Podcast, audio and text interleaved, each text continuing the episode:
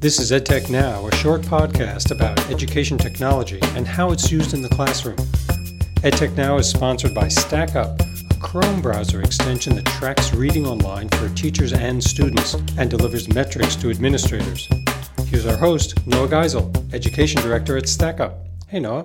Hey, Lee. Great to be with you today. Our guest today is Kasey Bell. Kasey is an award winning digital learning consultant, national speaker, and blogger with a passion for technology and learning.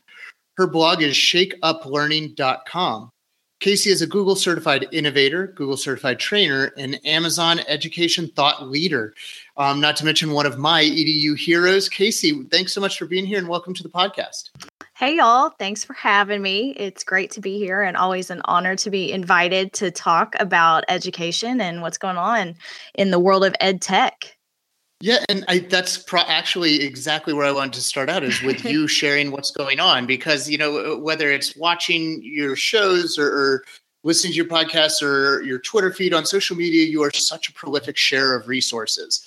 And yet, I'm guessing that even with the amount of sharing you do, you probably heavily filter the information for your followers. And so, I'm wondering what are the questions you ask yourself when vetting those resources before sharing? it's hard to know what's you know what's really worthwhile and i think it just takes time honestly and a lot of research and i really only set up things to auto share from my very trusted sources, you know, like um, EdSurge and from the Google for Education blog and things like that. And the bloggers that I follow and trust, and the ones that I know are not going to go off on some sort of rant that I don't agree with. So, um, you know, like Vicki Davis and Alice Keeler and Matt Miller, of course, and you know, so so those are the ones that I I feel like I can always trust their content.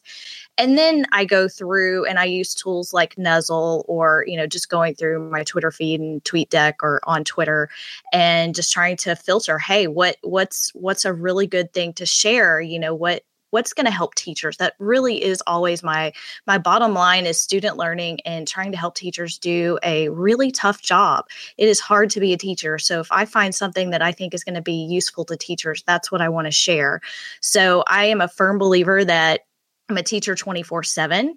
And so even though I have this, you know, this platform with um, a following, I try to resist the urge to use that for other things. I try to remain true to using it for professional reasons and you know, I think that we are models as teachers whether we we realize that or not 24/7.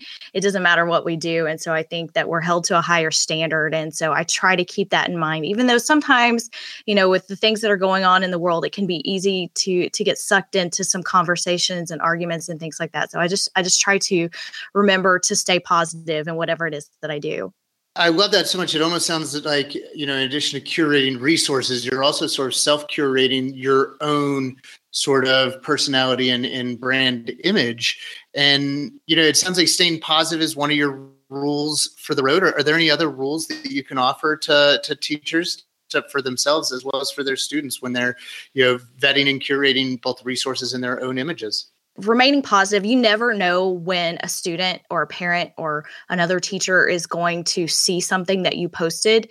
And you know maybe it wasn't necessarily wrong but you know we all hear the stories of of teachers and students who get into trouble with some of the things that they've shared online and whether that eh, falls under you know sharing your political beliefs or things like that. So for me that's something i try to just stay out of with my my professional account and that i just want to use it for what is true to my brand and that is is education and supporting educators and so i i don't want to um, offend anybody. I just want to stay positive and and use that as a, a model for students to understand that you know that we can't take these things back.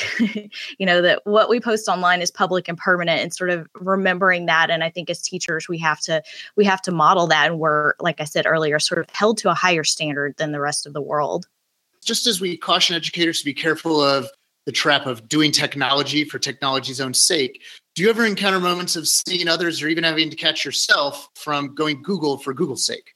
I wouldn't say that so much just on using Google for Google's sake. In fact, I don't know how to operate without G Suite.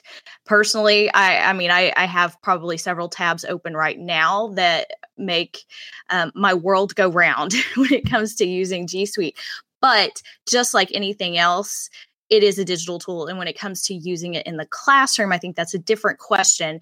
And it's not always the best choice for whatever it is that you're trying to accomplish. And so I always tell teachers to vet their tools like they're shopping on Amazon.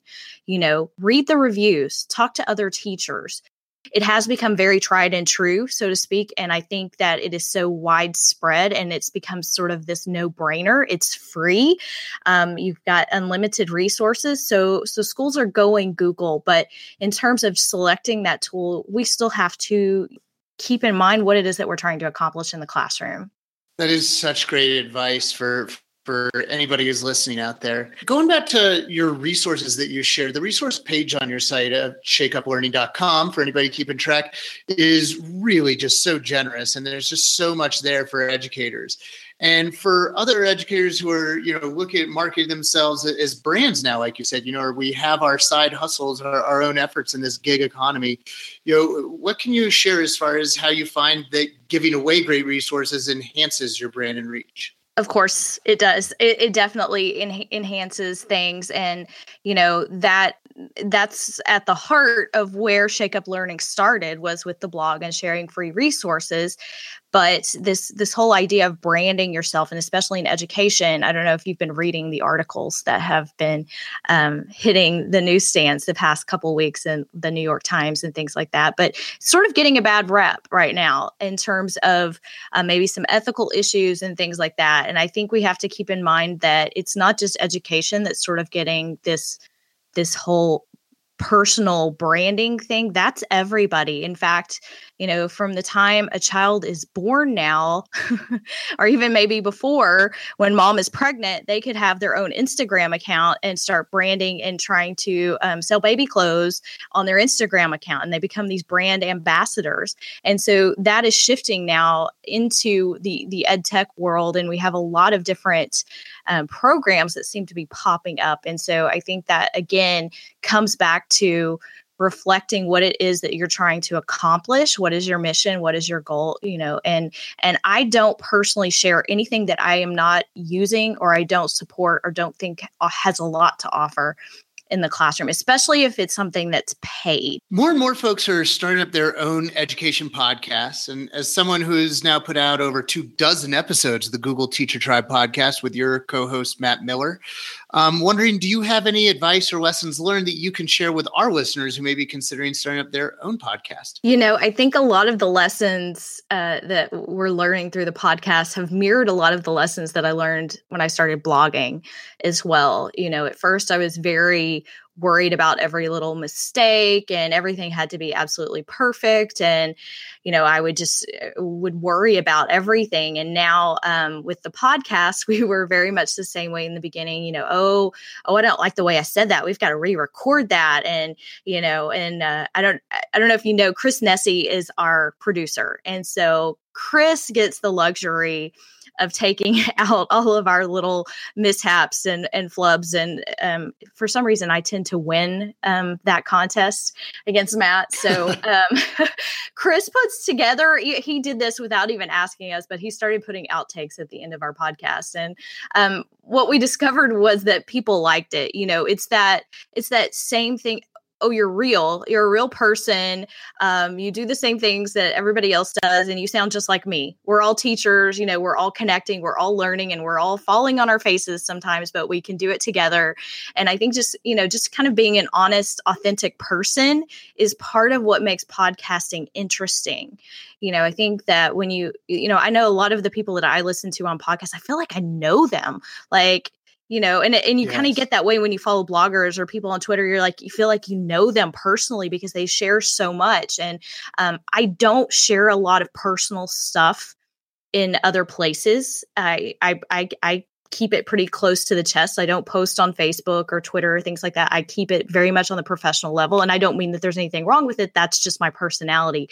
And so I feel like the podcast has sort of opened that up a little bit so that people can kind of see um, who I am. And, and, and, you know, we just sort of wandered into some of our, our habits, like we say, super excited all the time. And it turned into a hashtag that everybody was laughing at us because we couldn't stop saying how super excited we were about different things on the podcast. But you just go with it. And I think that's the thing.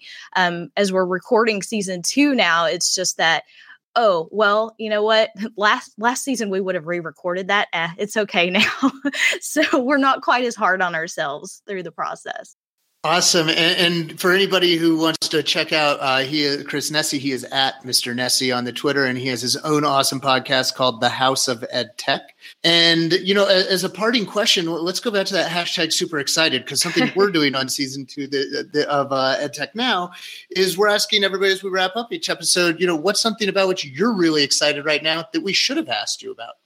Well, you know, I am super excited about season two of the Google Teacher Tribe podcast, for one.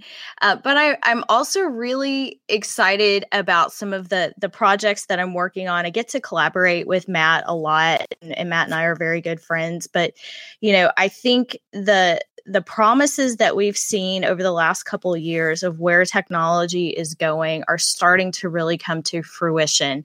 And you know with with things like um, virtual reality and google expeditions and we're just sort of on the cusp of so many amazing tools that we can put in the hands of students. And i think we're finally starting to see the shift the shift of getting everything back into the student's hands of focusing on the student creation side of things. And so you know I, I i don't have one specific thing that i'm excited about but i'm excited to see what the school year is going to bring because i think um, we've we've had a lot of obstacles in our way already here in texas. And i think that eh, the outpouring of of teachers helping teachers has just sort of blown me away. So i'm just i'm just really excited to see where all of these things take us into 2018 Wow, that is just uh, really just contagious energy there, Kasey. I'm hashtag super excited as well. And I cannot thank you enough for being on the podcast today. Thanks so much. Thank you so much. I it, it was truly an honor to talk to you guys. This has been the EdTech Now podcast sponsored by StackUp, the only tool that unlocks the learning benefits of the entire web while providing the accountability educators need to measure progress and engagement. With StackUp, you can measure and report online reading and learning for your entire district in less than two minutes. Go to stackup.net. I'm Lee Schneider. Thanks for listening.